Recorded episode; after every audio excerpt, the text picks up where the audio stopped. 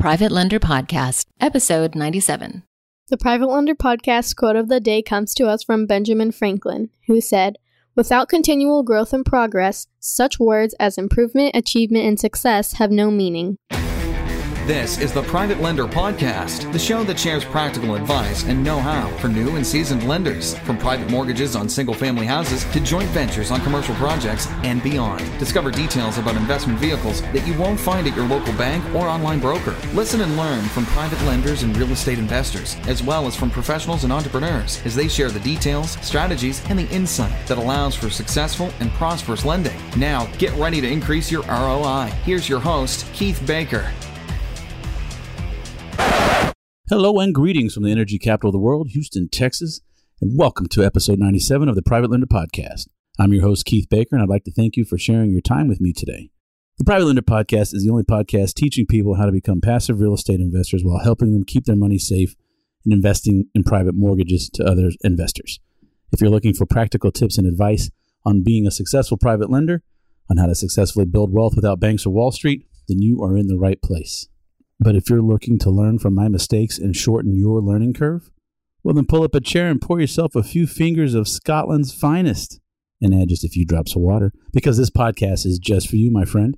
You know, several years ago, I began listening to podcasts, and along with NPR, Bigger Pockets, the Investing in the U.S. podcast was one of the few that I had, and one of the few real estate podcasts that I had in constant rotation. Joe McCall was another one, Kevin Bupp's. But I found the story of the host of this podcast coming to the United States from Australia and living out his version of the American dream. I found it very inspiring, and I'm happy to have the man himself on the show today, all the way from down under, Mr. Reed Goossens. I think you're going to find Reed's story quite compelling, and I hope that you find it as fascinating and as valuable as I did. There's a lot of info that we go into and he shares, and there's a lot of rabbit holes that we could have gone down, and looking back, perhaps we should have gone down a few of those. But in the end, I hope you find the extreme value in today's interview. So without any further ado, let's get down to the brass tacks and straight into the interview with Reed Goossens. Hey, Lender Nation, welcome. I want you to put your hands together, although he's not going to hear it. I want to welcome Reed Goossens to the Private Lender Podcast. Reed, welcome, sir. G'day, mate. Thank you so much for having me. So, good day. So you're from Southwest Texas, then? Yeah, that's right. Yeah, Southwest, all the way up near Amarillo. Yeah, perfect. Excellent. I've already given them a little bit of background, but as we were talking in the pre-interview, investing in the United States was one of the first. Your podcast was one of the first that I listened to many years ago when I was kicking around the idea of this podcast. And the reason why I wanted you on is because the older I get, I'm now in my mid 40s. I'm a firm believer. There are two types of people that get it done or make progress, and people that make excuses. And when I look at somebody like you and hear your story, it makes me feel like a slacker. So thank you. It gives me lots of motivation. Oh gosh, I'm sure a lot of Americans think, God, shut up, Reed. Stop telling us. Right? Yeah. As soon as you open your mouth, all the ladies are going to look. Where are you from? Yeah. Now he's hustling out hustling me. Exactly. Well, give us the two people in the U.S. that don't know who you are in the real estate investing world. Can you give us a little bit of your background? How did you get to Amarillo from Australia? Yeah, exactly. Just, direct shot, right? Direct catapult. No, I live now in Los Angeles. The whole premise is, guys who are listening out there, is that I moved to the United States in 2012. To chase two things, was both for love, was to live in New York City. I really fell in love with New York City, and to chase a girl. I am now married. So that was coming over here back in 2012, just on a whim to say, hey, screw it. I want to, I fear regret, and I'd hate to wake up when I'm 70 years of age and go, geez, I wish I'd lived in the United States for a period of time. So yeah, just on a whim, quit my job. I knew there was a really awesome visa here for Aussies, and I rocked up in New York City. And my background's in structural engineering, and I knocked on engineering, companies' doors until someone said yes. And I pounded the pavement in New York City and got a job within 2 months, got the visa, and then started investing pretty much this soon thereafter. So that was back in 2012. Today, I quit the job. I now am the co-founder of Wildhorn Capital. I control about $175 million worth of multifamily real estate. A recently best-selling author, also podcast host. And I don't say it to boast. I say it more to inspire that if I, an Aussie, literally grew up with blue-collar means, my parents are both teachers, I moved to the United States with literally just a mission to give it a go. if I can do it with limited funds, you know, no network, no established network, no family, and give it a crack, as I like to say, and achieve financial freedom through US real estate, I will add, in 7 years, then why can't you? And I had visa issues. So, you know, there's no excuse, right? If people are listening out there going, oh God, I wish I should get started. Because my perspective is that the United States is awesome when it comes to real estate investing, both cash flow and appreciation. You guys don't realize what you're sitting on. So get off the fence and get going. Thank you for saying that. Yeah, because that is, I can speak for myself that, I'm an American. Why isn't everything just easy for me? And then I've started traveling the world and I'm like, oh, okay. Yeah. Wow. We do, this is a pretty good place to the last time I went to New York City, your love city there, I had two Ubers. One was from Uber drivers. One was from Pakistan. And the other one was, I can't remember now. I think from the Horn of Africa. What brought you here? Opportunity. They just wanted the chance. They didn't want the guarantee to succeed. They just wanted the chance to succeed. Exactly. Yeah. It's a chance, and a lot of expats, and obviously I don't come from a war-torn country like the Horn of Africa or anywhere like that, but it was still a mission for me that Aussie. I'm sure a lot of people what you meet when you travel, like, oh, Aussies are bloody everywhere. They're called Jaffers, just another fucking Aussie, right? And so, and the reason is because we're very isolated down there. We all speak and talk and look the same. So and it costs a lot of money to get out of Australia. So when you go, you want to go travel the world. You want to experience it. It's built really in our DNA to get out it and go give it a crack. And a lot of Aussies that do make it to the United States and do, who I've met in my travels and doing business, they're pretty top shelf type of people, and they're here and they've got their back against the wall and all they want to do is succeed. And so it's that expat mentality of just like, well, the only other option is move home. You know what I mean? So you're all in. All the chips are on the table and let's give it a go. So yeah. I love that. So what, you were an engineer back in Australia. You came to New York for the love of the city. Yeah, engineer here as well. Structural engineer, and worked for pretty much up until 2020. So halfway through 2017, where I actually got married, I was working full-time job. The premise was I came to the United States, found an engineering job, like literally pounded the pavement until someone said yes. Like I realized in 2012, putting your resume on Indeed.com was just not going to cut it. I donned a suit and literally knock, knock, knock. Who the hell are you? Who the hell are you? Who the hell are you? I've got an interesting story. I worked in London for the 2012 Olympic Games back in 08 and 09. I had some really, worldly experience that I could offer some people, but I knew that if a company had more than 30 people, they'd have HR. And if they saw my resume and saw that I was educated in Australia, they'd chuck it in the bin. So I needed to do something different. And that was knock on doors. And eventually someone said yes. And I ended up working for a Russian guy who had an structural engineering firm, and half the people working there were expats as well. So it was sort of like, New York City is a boiling pot of expats, and my whole mindset of like, I'm not going to get a job because I'm Australian, that washed away very quickly because New York City is the boiling pot. So, that was, and then moved to Los Angeles, which is where I am right now in 2014. And at that time, I really had to, make a decision of, okay, do I want to, if I have to stay in a W-2 because I needed a visa to stay in the country, let's use the skills that I have and transition into working for a real estate developer. And so I emailed out a bunch of people that I actually happened to be working with from the structural engineering firm as a consultant. And I was like, hey, look, I'm sick of engineering and I want to get into real estate development. Would you have me as a project manager? And I just knew I had to surround myself with real estate 24/7. And in late 2014, I made that transition to a big developer down in Long Beach and worked with them for about 3.5 years, building high-end luxury multifamily apartments. So I've really come through not only the engineering, but through the tools, as they say, into now creating my own business. And all of that being said, guys who are listening to this, is I was also doing deals on the side the entire way, starting my podcast, doing deals in New York, doing deals when I moved to LA and started buying multifamily, co-syndicating.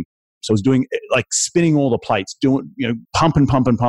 So a lot of hard work. And it wasn't until I got married in 2017 that I actually was allowed to legally go and quit and be my own boss. So yeah. So let's get it. So you come over here. I like the fact that I got a funny story to tell you. So I graduated from the university with a degree in philosophy and German. Okay.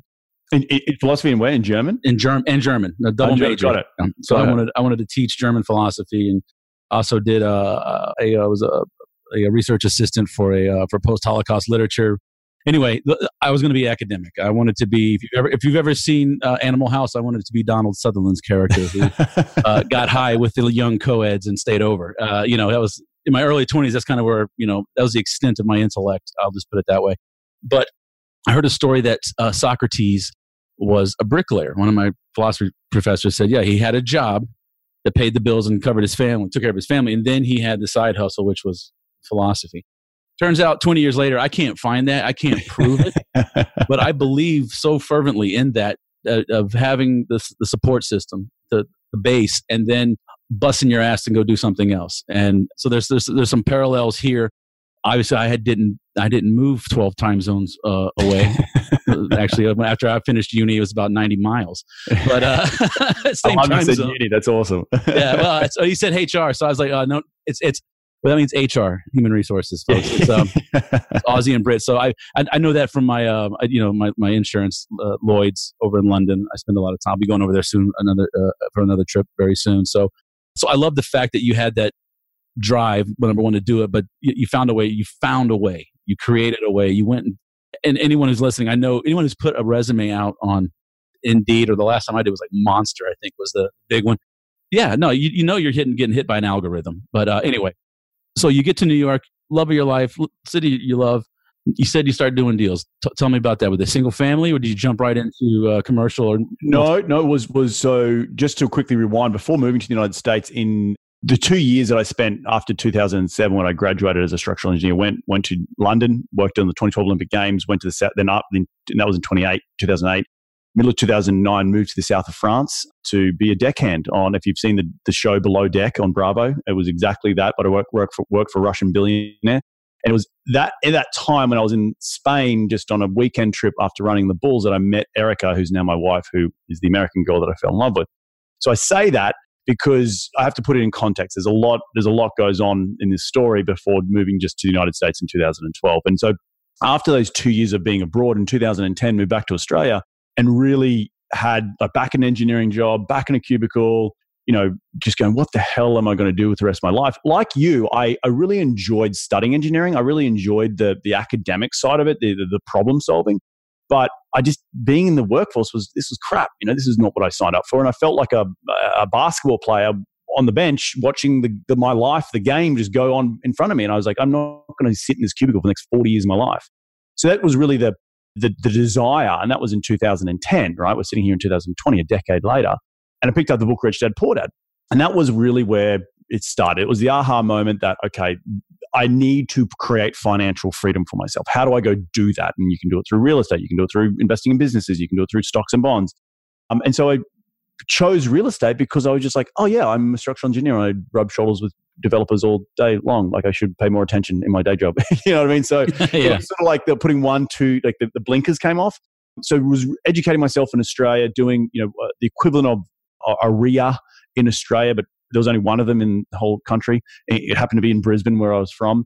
I was going to do something in Aussie at the end of 2011, meaning like a flip or a lease option, but then decided to move to New York City. So the money I did save from my day job, some of it was lost, obviously moving halfway across the world.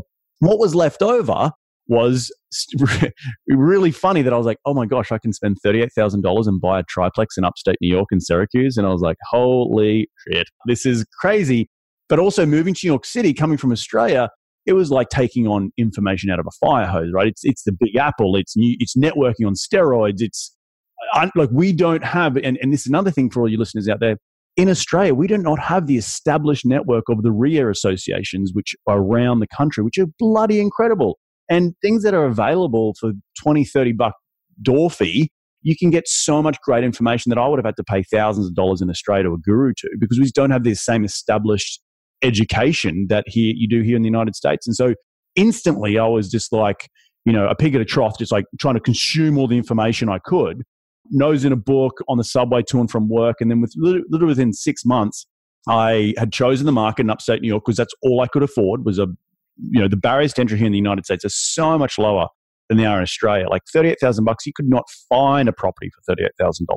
You could not do anything. You could find a piece of dirt for $38,000. So this was just this whole revelation of like, oh my gosh, this is exactly what Rich Dad Poor Dad says, buy an asset, cash flow, And so I didn't have a car at the time, and I was jumping on the Greyhound bus and going to and from Syracuse on the weekends. Like, and the brokers would pick me up and we'd go for a little cruise around. And eventually, I bought my first property for $38,000. And the reason I had to use all my cash was because also the banks weren't lending to me in the beginning. I didn't even know what a credit score was when I first arrived here. I didn't even know what an LLC was. So I was learning all this stuff, but not actually, but still wanting to do a deal. And what it came to was, 2010 picked up Rich Dad Poor Dad. We're coming to the end of 2012. It's 2.5 years of self-education. It was sort of like, come and read, piss or get off the pot. You got to do something. You can only read so much about doing it.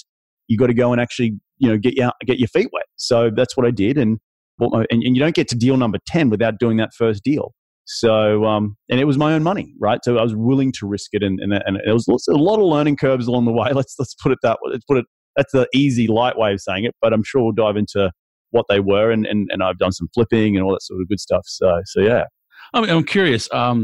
What was your response the first time you were looking to get some credit and somebody asked you for your social security number? Like what? I think the social security number came like 6 months after I even got into the country. Like it was like what? So yeah, credit was like you can open up a credit card with your own money. You can put $1,000 down, and so it's like, oh, this is a cool credit card, man! Like $1,000, and it was my money. So, yeah, that was my interaction with the banks when we first got here. So, I'm sure you had to build. Now you're close to a decade in. Hopefully, now you've got your credit score perfect. It's done. It's easy. Well, you're not a true American unless you got a crappy credit score. Yeah, so I don't know if they told you that. Is it coming through the border security? It's like you be prepared, man. You're not one of us until you do the roller coaster, right? yeah, exactly. Yeah, it's get so far in debt and not know what the hell you're going to do. But as long as that debt is paying for itself, though, that's the key. It pays for itself. So you get into I like that. Your limitations is by being a legal, an alien. I lost my favorite. Well, no, that's true. I'm a legal alien. That's what exactly, classified by the border agency. When you come through, are you a registered alien or legal alien? They say, yes, I am. It's like, yes. So I've got two heads. So yeah. It's your skin's going to turn green by the time this interview's over. But so you started flipping? I would say what it sounds like sort of the conventional way you get into the single family, or you got to get a tri. So you already went into more than just one door in your first property, even though FHA considers that the 1 to 4 still residential single family residence. But that, so you started there. You've done some flipping. You've been into this since Australia. How did you once you got over using your own money and establishing some credit? Who funded your deals for you when you're still in the single family realm? Yeah. So the first deal was all cash. $38,000, and I partnered with another bloke who bought in $10,000, and we just sort of split whatever cash flow was coming through. So that was more there was no hard money or private loans at that point. It was just, we're 50-50 on this one crappy little deal. And from there, I was able to get a line of credit for $28,000, got $28,000 plus I was saving some more money from my day job, and bought deal number 2 for $45,000, and then started looking to do a flip in Philadelphia. And so those first two deals, one was all cash. I proved to the local bank that after like 3 to 6 months of depositing rental checks that like, hey, this thing's working. Can I please pull some money out or give me some sort of line of credit? And they gave me a line of credit and for $28,000, a business line of credit, that is. And then from there, I was able to buy deal number 2. And from there, I was able to go and look at a flip in Philadelphia. But, we'll talk about that. But that was really the extent before I realized my tether was going to be tight. There was a ceiling there. I wasn't probably going to get any more than those 2 or 3 deals in upstate New York plus a flip in Philly, with the modest income that I had in New York City. So it was, and we can talk about the scale of syndication, how I've used that to power the business. But that's really how I got started in those first couple of deals, was through my money and through friends and family, and then through, for the flip deal, we used construction hard money loan. So yeah. Very good. Okay. And so how do you get to Los Angeles? Was that your choice or hers? No, my wife is originally from here. So she was like, I'll give you a year in New York. And I ended up staying 18 months, so a little bit under 2 years. And we had a bit of a time apart and realized, oh no, she's the love of my life. I've got to better shut up and move out to LA. And plus I love surfing, right? So this is the place to be. So it was absolutely good, man. You left New York. That's good. That's awesome. Okay. Well, So you've gone from, you said your tether was going to be tight. What was your next move? How did you level up from there? Yeah, so the big level up was actually a meeting that I had with a good friend of mine who I'd studied engineering with in Australia. He was a Canadian fella, came down at the end of 2013 at this time, a couple of little deals, looking at this flip that I was about to start doing, about to move to LA. And I'm like, man, guess what? I've got all these cool deals and I'm crushing it. And there's like $1,000 of cash flow coming in a month. Like, woo! But I'm still working full time. So I'm not actually financially free. And anyway, he was just like, oh man, it's so freaking awesome. That's awesome. And he then blurts out like, oh, I just closed on a 70 unit deal. And I was like, 70? And he's like, yeah, 70. And I was like, how the hell did you close on 70 units? How did you in Canada close on 70 units? And he told me about power of getting a mentor and the power of doing a seller carryback finance on a multifamily deal. And the thing was, it was that conversation, those little things that he said to me that I was already doing in the triplexes and the duplexes that I had, except he was at scale. And I was reading about the scale part of it, the commercial side of it, but didn't have the ability or the guts to go out and use other people's money, right? To go and raise capital to do these deals. But that was, and talking about getting to the end of my tether at the end of 2013, I'd been being pitched, by the Rich Dad programs and the mentorship programs and the thousands and thousands of dollars. And I was very frugal with my money. And I knew I had to get to that next level. And doing it by myself, I was all self-educated at that point. I really needed to get that mentor who was going to do it. And I said to myself, okay, I'm going to double down. I need to, put it from, we'll call it third gear into fourth gear to, okay, you need to get away from these resis. If you want to go in and really scale this business, you need to get into syndication, you need to get into commercial. And so you need someone who can help build your credibility and who's done it before. And so I went out and found a mentor and paid, I think, $2,500, which is now not $2,500 anymore. But it also gave me the permission to invest in myself, right? That parting way of that $2,500, I knew I probably had it within me to do it by myself, but I needed that sounding board. So I knew that I was on the right track, because on being an entrepreneur, doing a side hustle is lonely, and you need that check-in to make sure that you are going down the right path. And so that money was really more parting ways with the fact that I was like, no, you're investing in yourself. And that was the most important rule and lesson I took out of that. And he's now not my mentor anymore. We only came together for a couple of years, but it was something that was really important to me to allow me to take that next step and go and scale this business into what it is today. So yeah. So the mentors are, success leaves clues, and, but success is also a horrible teacher. Right? So yeah, that's kind of the dichotomy there. But I love the fact as you're talking about this, it's very matter of fact. This is just in your DNA. You're going to go do it. I would not want to get between you and the object of your desire. That way. Don't get me wrong. There's nerves. There's always nerves, and how you deal with it and how you second guess yourself and all that sort of stuff. Like, let's not BS and beat around the bush here. Like it was nerve wracking. But the thing that I've realized over the time, Keith, that is like, I am okay with uncertainty. I'm being uncertain in my life is fine. And, knowing like the move from Australia to the United States, well, the worst case scenario is where I'd quit, just move back to Australia and get another engineering job. That was it. That was literally the worst case scenario. And if I'm okay with that, then what the hell? And so, doubling down on myself and getting a mentor was like, well, I've come this far. Like, screw it. Let's freaking do it. What could go wrong? Like, what's the worst case that can happen? Okay, I spent a bunch of money. I didn't get my value's worth. All right. Well, at least I had a go because I knew I needed to scratch that itch. So yeah. Yeah. Well, like I said, you went and gave life a crack. I like that. Exactly. I like that. I would trademark that as soon as you copyright that or something, as soon as you can. So a lot of us, in the real estate world, I mean, let's face it, Rich Dad, Poor Dad is the beginning of the shift of, okay, I myself, born and raised outside of Houston. My parents were born before the Second World War.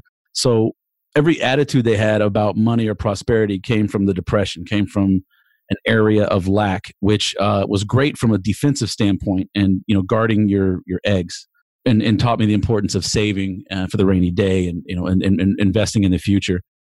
It also pigeonholed the thinking, especially more from my grandparents. For example, my father was going to be a doctor, and his sister was going to be a lawyer. No ifs, ands, or buts. Those are two high-paying, respected professions. Education's the only way. And so now that I come in, education is still vitally important, just not the formal stuff. And I like that you got a mentor, someone who's been there before and said, hey, look, I've screwed up here. Don't do this. And that I commend you for that on several levels. But there's also, excuse me, the oh crap, hold on, edit this out because I just went blank. But I think I know where you're going with it, right? Like, you're going with the way in which we were brought up is hugely impactful on how we use money, right? And how we treat money and how we view money. To me, education is really important, no matter what education you get. Now, I happen to go through university. There's been obviously big, massive, in the last 20, 30 years, massive university kick. And I think the pendulum needs to swing back the other way for vocational training, which I think is also very valuable. But we won't talk about that right this second. But what university also allowed me to do was grow up, right? And problem solve. And as I said before, loved engineering degree because I could problem solve. Didn't really like it in the workforce. But what it gave me the ability to do was, okay, well, I know I'm not an idiot and I can go figure this out. And the other thing you need is resolve, that you've got to go and be able to have the resolve within yourself to know that you can go and achieve something. And so that for me came from my upbringing, where my parents always taught me, the world's your oyster, Reed. Like, and ignorance is not an excuse. And they also taught me that you know, a fool and their money are easily parted. So if you are a fool with money, you're not going to have any of it. So be wise. And so all these things, when I was growing up, definitely impacted who I am today, and definitely impacted for me, you know, to go give life a crack, because it is, you only live once. And I know just through recent losses, unfortunately, my mother passed away just after my wedding in 2017. And it got me to the point where now I also realize the importance of the journey and life and being successful in other facets of life, not just business, not just money, not just success. Success comes through a lot of other pillars, not just the one. So there's all that sort of stuff. And I know where you're going with it, where you're saying, well, your parents brought you up to be a certain way. They needed you to have this education so you could get this awesome paying job. And that means that you're going to be a success in life. Well, I think in the last 10 to 15 years, particularly since the downturn, so many millennials my age, probably your baby Gen Xer, I could imagine, are now questioning the status quo of what your parents and what our parents have taught us, right? And so that is really, and that's fundamentally from a, you know, post World War II era of industrial revolution, and that would become so much more productive. But you know, you've got to be productive in this way, and it's about getting a job, about working hard, and you know, getting your 401k in line, and blah blah blah blah blah. And we've been told all this stuff, and it wasn't until the crash in 2008 that everyone's like, "Wait a second, hold up! You told me all this stuff, and now this is now screwed, and I've now got to figure out for myself." And that's where this new era of entrepreneurshipness, being the bread maker, the candlestick maker, you know, all these not old timey, but going and being really good at a specific niche that you can sell on Pinterest or you can sell on freaking Instagram or whatever it is, and you make money from it, and you don't need a job, and you realize actually financial freedom is actually a lot closer than what people told you, and that fear of like, got to get a job, got to stay in a job, got to stay in a job, got to do this, do that, and then at 65, then you retire, and then you can enjoy your life. And that was something I did not subscribe to. So yeah, so my GC is also just about to leave. So yeah, but that's exactly how I view it today, right? So obviously you have no regrets, but you know, you left your corporate gig. I recently left mine, and I remember one of the podcasts I listened to talk about, you know, human beings are crabs in buckets, and they try to get out, and as soon as one actually looks like they're about to get out of the bucket, the other crabs will pull them back down. Tall poppy syndrome is an Australian saying that people, they'll cut you down when you don't be too tall, you know, and come back down to the rest of us. Yeah. And I was shocked at the level that I experienced from the office. But I had this great revelation that it was done out of love. It was done out of care for me. But and like, how can you do this? And I'm like, I don't have a choice. If I don't do this, I'll be so full of regret. And what's the worst thing that happens? Okay, I have to give the house to the ex-wife. I go move in with my parents begrudgingly, and to get back on my feet, but to make sure that my kids are covered and cared for. And I'm like, well, anybody would do that. Then that's the worst that could happen. Then what's the problem? You know, and my mom was like, I don't know why you're doing this. I'm like, for peace, right? Fear is such a motivating factor, and you know, a lot of politicians use it for good and bad, and we're just so fearful of it. Sometimes our own shadow. That you've got to learn not to be fearful, and it's okay. And that uncertainty, and uncertainty is okay, and lean into it a little bit. And and I get it, a lot of people don't like it. And that's why they're fearful for you, or they want to protect you. It's like, Keith, you're going to go off and stuff it all up, and you know, you don't know what you're doing. Come back over here to the safe side. Well, we know it's safe over here. It's like, you got to get comfortable being uncomfortable. And that's what life's about, right? Like, I would love to slide into my grave in many, many years' time going, geez, I had a freaking good life. You know what I mean? So at least there's no regrets, as you're saying. You know, like I gave it all I could. I could give it a crack and there's nothing left on the table. And so, yeah. There you go. And it's, and I wondered if, I have a little theory. So when you look back on yourself now, you've come to the United States, you've gone through all the visa crap, you've become a real estate investor. What? Somebody who wasn't even born here is coming here and making money? Mm-hmm. Americans. That's the American story. Hello. It's the people like me who were born here, the bums, you know? But looking back, I imagine, look, and not to say that what you've done is not momentous by any means, but do you ever look back and go, moving, 12,000 miles, whatever. But at the end of the day, it really wasn't that big of a deal at the end of it, was it? You look back and go, it's like that was nowhere near what I fretted about as I was doing it. I remember being just a nervous Nelly getting on the plane, and just going, leaving my family. My family had all written me, these handwritten letters from my mom and, my sister, my dad, and just like, and they were all supportive. They were like, you're going to go do this, you're going to go crush it. But it's like the fear in your mind that you create is, I don't know what, it's the reptile brain, is it? I think it is, that sort of survival mode in the back there that your brain's like, nah, don't do that because you're going to get eaten, right? That was what we used to think back in the day, or you're going to not be able to survive. And when we take a step back and that perspective and giving yourself a pause and looking back in life, yes, these things that I've done, you've done, other people have done, that they look at you and think, gosh, how the hell did you do that? And you realize it wasn't that big of a step. And it wasn't that big of a step. And it wasn't a roller coaster. It wasn't anything like that. And because what you became good at that point when you did take the step was that you backed yourself. You bet on yourself. You said, for me taking this step, you leaving your W-2 job, you changing the way in which your mum brought you up to be, you're taking an initiative and planting the flag and saying, no, I back myself and whatever's going to happen is going to happen, right? For good or bad. So that's exactly, I'm going to do some insurance adjusting, my day job. I'm going to do some real estate consulting. I'm going to do some, private lending and whatnot. And I'm just, for me, it's working less, being home with the kids. And how could I be afraid of this?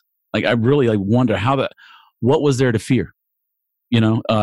I'm not getting rich by any means, but I'm not losing money either. Right. But what you are getting rich in are experiencing, and the fact that you're getting the most valuable asset back is your time, right? That's the whole reason we do any of this. The widget that we use is real estate. You could be selling, something on Amazon and, it's creating your money whilst you sleep.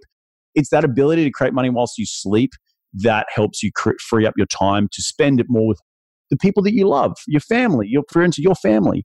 To work on yourself, to be a better son, to be a better husband, to be a better dad, to be a better brother. All those things is what, becomes now the quote unquote, the meaning of life. So, yeah. That's a great thing. So, somebody, were you just like born an overachiever? Tell me you were like the class clown or something. Or? No, growing up, my dad in high school was the deputy principal. So I had to be well behaved, but I was a B student, some got some A's, probably got some C's. English wasn't a great subject for me. The fact that my parents called me read, I struggled in primary school to read books, and I really had to focus going into high school about, actually picking up a book and reading it. So by no means was my parents are both teachers, I didn't come from money. We had a very modest upbringing. We were not allowed certain stuff because we just couldn't afford it, and that's fine. I was taught the value of a dollar, and I know that my children, when I do have them, will probably be more fortunate than I was. But I just hope I can still instill in them the same moral core values that my parents instilled in me, because it's made me a grinder. It's made me someone that can, not afraid to roll up the sleeves. It's made me someone that don't question yourself and go out and give it a go, and back your intuition, and that the world is your oyster. When you start having those 5 to 6 core values of what you've been brought up with, life, your perspective starts to change. So. And just to give you a little hint, some unsolicited advice: the best way to instill moral character into children is taking this thing away. Yeah,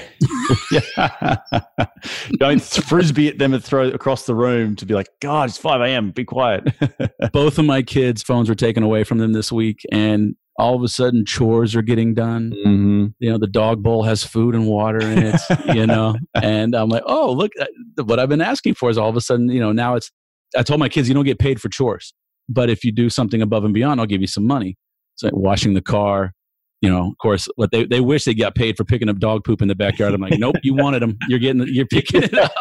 This is your responsibility. Yeah. That's right. Yeah, so that's awesome. But yeah. And I say, like I was telling you earlier in the pre-interview, I hate the word hack, but it's just, is this something innate in you, or is it something that you just, okay, I want this, I'm going to have to do whatever it takes to, you know, here's my goal. And look, I mean, staring down, like you, I think I actually had an office in my own private office. And I sat back one day, I was looking at a deal, and I realized, I was like, man, I made it. I can kick my feet up here on the desk and I can ride this out for the next 20, 25 years until I retire. And then the very next image, and I'm not trying to be, you know, graphic, but like, honestly, the very next image I had was me swallowing a bullet. Like, I can't do that. There's no way I'm going to be able to do that. And I have to figure something else out. And so, yeah, here we go. I think the answer to that is variety is the spice of life. And if you have variety in your life, whatever it is, you know, it can be from you get your juices going from going to church, or being in the community, or real estate investing, or surfing, or climbing a mountain, or jumping out of the back of a plane, whatever it is, you want variety in your life. And that human beings are made to have variety. And if we do the same thing for too long, we get sick of it and we get bored of it and we need challenges. And that is where it's a constant battle, right? Because you also got the inner chatter of the brain going, go on, you can do, well, you know, this is boring. You figured this out. All right, let's go on the next thing. To also then have the other challenge of be like, oh, well, let's just stay the course because we were trying to build something here. So we constantly have that the challenge and the fine, walking down a fine line of balancing the two. But at a young age, it is about going out and figuring it out. It's about going out and making mistakes. And you know, the number one piece of advice I've got for young kids is go traveling. You know, I went traveling. I left Australia with $3,000 in my pocket, and I was away for 2 years. Like, go out and learn a bit of life and experience other cultures and do that and come back and you'll figure it out. Someone the other day he's 24, just finished uni, straight into a job, and he's like, you know, he's already getting that antsy feel that I had. I was like, dude, just quit, save up some money, go quit and travel around the world for a year. Even if you went for a year, if you went for 2 years, you'd be 26 when you get back. You'll get a job when you get back. Trust me, I'll hire you when you get back. You'll be so much more valuable to me because you won't be an idiot and you won't want to have the scratch that itch because you scratched it, right? So you'll be more focused at work or whatever you might want to do. So yeah, my there's a lot of things to unpack there, but there is that variety is a spice of life. Don't be afraid to scratch that itch. If you have an itch, explore it a little bit, you know, in terms of being challenged in your life. And that's, I think that's what you're talking about, you know, sitting at a cubicle and, you know, you think, geez, oh gosh, the thought of sitting here for 20 years doesn't challenge me, right? And so that's the problem. It doesn't challenge you. So go off and do something that challenges you. And that's where you're going to have success or not success, but you're going to have joy, you know, brings you joy. So yeah. Absolutely. And speaking of challenges, I was wondering if you would share with us, what is you've been investing for a decade now. I'm sure not every deal has been a home run, but would you mind sharing some, a bad deal? What happened? What mistakes did you make? Two of the first three deals were bad deals. And when I say bad deals, it just, things outside of my control went bad. The first triplex in upstate New York, I, bright-eyed, bushy-tailed, white Australian guy, figuring out what the hell a ghetto was. You know, so it's even upstate New York, man, $38,000. I was in Section 8 with Class D housing, and it was a lesson. And on paper, these things were great, right? And they went well for the first 6 months, and then just Section 8 housing, being a landlord of Section 8 housing came to fruition, and we had a drive-by shooting at the place. And it was just like, oh my gosh, like, you know, no one was hurt. It was outside of my control. I couldn't control the drive-by shooting, but at the time I didn't have the mental awareness to know that. And so, yeah, I ended up selling that property. I made a little bit of money on it, made me some cash flow, but it got me going, right? Exactly. Even if you lose money, it was your first one. It was the first stepping stone. Exactly. And that's the thing. Imagine if that had happened. The majority of people listening maybe to this show, maybe not the majority of people listening to this show, but the majority of Americans or Australians or whoever people will think, oh God, I'm not doing that ever again, right? I doubled down. I was like, no, you got bucked off the horse. And I used to ride nags from the racetrack back in the day because I loved horse riding. And the only time I got to get horse riding was helping someone else ride their horses. But I've got bucked off all the time. Get back on. That was what you taught. Get back on. You're gonna have another go. This is, it's not your first crack at it. You're gonna be successful. And so there was that deal, and then the flip deal in Philadelphia went absolutely pear shaped. And we got it good value, good ARV. We thought on it. Thought we had the good contractor on it, but we had to fire the contractor because he wasn't doing the right thing. We had to take back all the GC. I actually bought on the first time I brought on capital from outsiders when my dad came on board. And what ended up happening was just it took, instead of taking 8 to 12 months to get completed and sold, it took 18 months. And that just ate into the profit. I ended up paying my dad what I promised him, which was a 15% return on his money. And I did, and I promised that. But it meant I had to come out of my own pocket. And plus we lost money on the flip because of a bad choice of general contracting. Even though I'd been managing as a structural engineer so many contractors and understanding what I needed to do, putting in the right contracts in place. But what I didn't realize was just the vast difference of commercial versus I'm not saying all residential contractors are shit. You can say that. But in that sort of $100,000 to $150,000 range, you're not getting your top shelf blokes, right? Unlike doing the multi-million-dollar contracts. And there's issues with multi-million-dollar contracts, and I've been from a professional side of it. I've seen the other side as well. But 9 times out of 10, you get a better quality contractor. And anyway, cut long story short, I had to take that job over as a GC remotely, I was in LA at the time and really had to negotiate with the city about he'd put up all the drywall without getting sign off on electrical and without getting sign off on HVAC. So I had to go pull down the drywall. But my experience was through my day job, I'd experienced local municipalities. I knew what they wanted, right? I knew they wanted, it's like, let's help each other. And I could be a little bit articulate with them and talk and look, I'm an Australian. Those bloody dickheads screwed me over, and blamed it on someone else. But we got it there in the end, and it sold really quickly. But so everything went to well, except the time frame that you had to, when you fire someone. Obviously, the job then slows down, and then you got to pick it back up again. You got to go through the city. You got to get it approved, get the C of O, and then you can sell it. So if it all gone well, we did it in 12 months. We probably would have made $30,000 or $40,000. My dad would have been made his money, and we would have all gone down. But those things, those couple of lessons at the beginning helped me realize that this isn't an easy game. And not that I'm to scare people. It just means that you've got to understand what you're getting into. And then when things go wrong and shit will hit the fan, trust me, it will, that you have, again, the mental capacity and the resolve to work through it. And know that you can trust yourself and trust your instincts about how to problem solve and get through it, because that is all that failure or speed bump in the road is literally just, you've had a sight to something, a speed bump's come up, you've now got to go around the speed bump. How do you can mentally problem solve to get around it? And some people are like, there's a speed bump, I can't get over it. It's a speed bump for crying out loud. You either jump over it or go around it and you'll figure it out, right? And that was all it was, figuring it out, learning to figure it out. And the two biggest lessons from those two quote unquote bad deals, even though I didn't lose my shirt on either one of them, was that you learned how to figure it out. You learned how to roll up the sleeves and it was stressful at the time. Trust me, it was bloody stressful, but I got it done and we got it over the finish line, because I'm glad that we got it over the finish line without having to hand the keys back to the bank. So would you say your father was your first private lender? And correct. You just said something that you gave your dad back what you promised him. Now, I'm sure being your dad had something to do with it, but that attitude is what I look for when I loan to people, as I'm developing a relationship with a real estate investor is, and I've said this before in previous episodes, I'm looking for the guy who's willing to cut his own throat to make me whole, or at least make sure that I don't lose money. Because I know I'm making an investment. No investment is secure and safe, 100%. There is risk involved. So I accept that. But I also like, because I tell you one thing, if you lose money on a deal and you make me whole, I'm going to loan to you on the next one. Of course I will ask, okay, what'd you learn? Where were the mistakes? But that's all part of it. As long as people don't think of my private loan as a tuition check, a blank tuition check to do whatever they want. As long as they're willing to do the right thing, to honor the commitment. Yeah, no, that's what that taught me is that you're bringing on other people's money. This is not your money. You have to treat it better than you treat your own money, and your money has got to sit behind theirs, right? And that means that you have to, if you promise them something and you are being transparent and things happen, which they will, this is investing. As you said, there's no zero risk. And even today when I raise millions of dollars from people, everyone's like, is this guaranteed? It's like, no, it's not. And if you still think it's guaranteed, you should not be investing in this deal.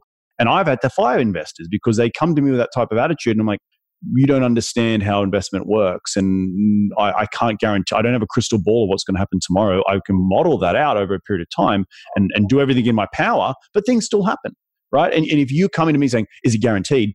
Oh, red flag.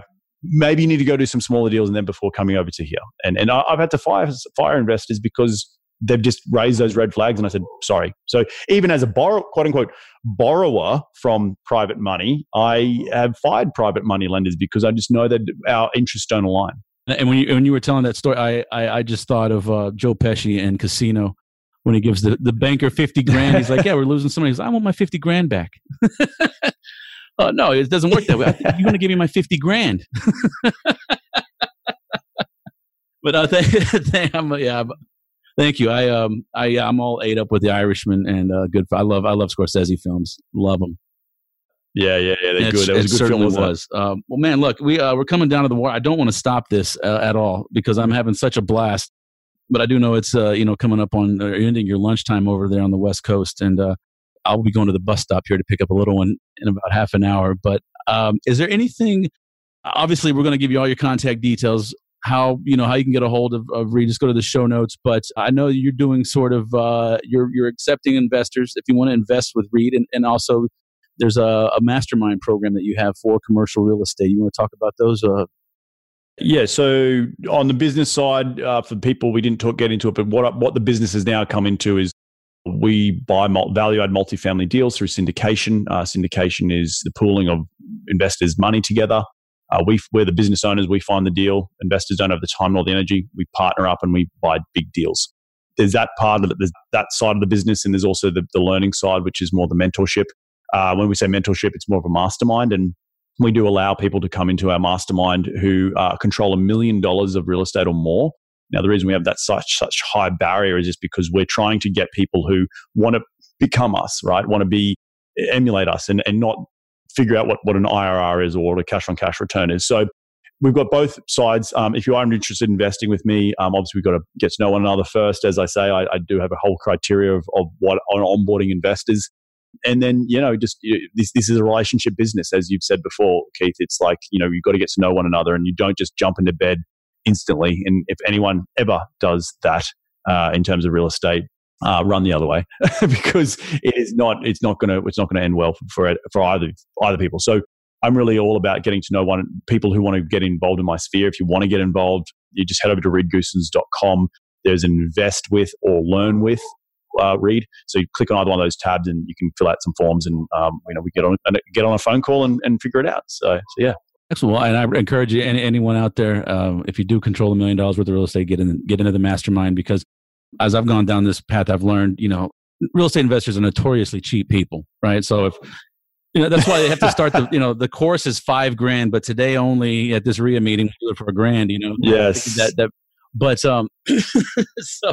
But having that high barrier to entry, I found, because I've gone to some quote unquote masterminds that I was very excited about and actually became disappointed because it was just a newbie dumping ground, and which was good if you're new, but if you had some experience already, you didn't really get a whole lot out of it, And so I like the fact that you're putting that up there, and I know you've got a couple of books out. We haven't talked about those. Tell us about your books. Yeah, and my apologies for everyone listening. There is a barking dog in the background, and it's just one of those things. It's Friday afternoon. General contractors are at the house doing work, and my dog doesn't like anyone else who's not me. So my wife. So yeah, but quickly about the books. If you are watching this on video, it's in the background. So Investing in the U.S. Is the first book. It is all the best episodes from my podcast over the last 4.5 years jammed into a book form, really just in and around my story. But also, I'm an engineer as well, so it's very laid out in terms of a step-by-step process. And that just actually went to #1 before Christmas, which was awesome. So #1 on Amazon. Thank you very much. And actually, as of this recording, it just was uploaded to Audible.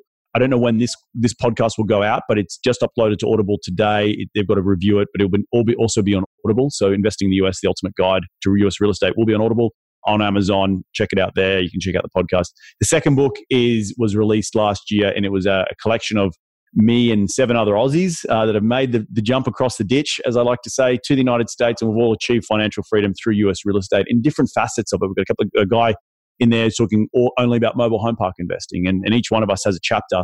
and it's called 10,000 Miles to the American Dream, Our Story of Financial Freedom. So check out that one as well on Amazon.com or on my website. So yeah.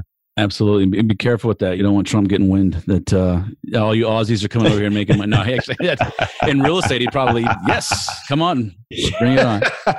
Well, yeah, we got to swim a long way. Yeah, right? Exactly. Yeah, you've got quite a... Got a trick. My kid's mother was born in India, and so moved to the United States when she was two. And it's just, I was talking to her father about comparing like the Indian immigrants versus those from South America, and he's like, yeah, they didn't have to come that far, you know, like it wasn't that big of a deal.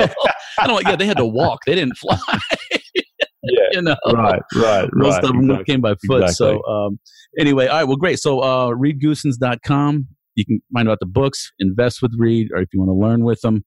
And I want to thank you, my friend, for coming on, not only being on my show, but for being one of the first people to put a podcast out there when I started looking around and just telling your story and letting people know, like, this can be done, you know? And, you know, if you want something, go get it. Plain and simple. That's why when your assistant reached out to me, I was like, take it to the bank. Yeah, you tell me a time and date and this will be done, you know? So yeah, I was very, very excited. And I also want to reflect a little bit back to you. I thank you for those kind words, and you're doing an awesome job, and congratulations with all the recent success and the fact that you left your W-2, because that's freaking awesome. And just keep doing it. Keep doing what you're doing, man. I love this podcast. I love this format. I love the jam. It's sort of like music. We're like musicians, but we're talking about business. You know, we're just jamming back and forth. That's exactly it. Just enjoy. I mean, I'm going to keep doing. I told my mom the other day, I was, I'm going to keep doing what I'm doing because I'm too dumb to do anything else. You know, like this is all I know. And right, and you get your juices from it, right? I bet you love coming off the show and going, yeah. I love insurance adjusting. I love investing in real estate. I write reports for insurance, but they're not creative. This, you know, like, look at this horrible logo. I mean, come on, you know, that's 2 years old. I can't think of anything better, you know, but it forced me, hey, I need a backdrop. I need a poster to take to a RIA meeting. And like you said, I had to get uncomfortable. And the more comfortable I got doing stuff I don't like, I found that all of a sudden there's more freedom. And then all of a sudden there's more opportunity, which all of a sudden brings in more money. Awesome. Thank you so much. I wish you all the best. Thank you, brother. Talk soon. Yeah. Talk soon, eh? And there you have it. That's going to do it for the interview with Reed Goossens on episode 97 today. I would like to thank Reed again for coming on today's show and sharing his story and his knowledge. And for more information about Reed, his investing, his mastermind, his story, his podcast, you can go to reedgoossens.com or visit the show notes page for episode 97 at PrivateLenderPodcast.com. You know, I don't charge money for this show, but I do ask that you please help me get the word out and increase awareness by leaving me an honest rating and review over at iTunes, Google Podcasts, or whatever platform you're using at the moment to hear my voice. That is the best way you can help contribute to this show and help me out, and I'd be forever grateful if you would do so. In addition, I ask that you please help other people find out about the show, especially if you're trying to develop your own private lenders for your deals. Please share the show, this episode, and help build the private lender nation. All right, enough pandering for one day. I hope everyone is doing well. And of course, I wish y'all safe and happy and prosperous private lending. Catch you on the next episode. Thanks so much for listening to this episode of Private Lender Podcast with your host, Keith Baker. For more great content and to stay up to date, visit PrivateLenderPodcast.com. If you enjoyed today's episode, please rate and review, and we'll catch you next time.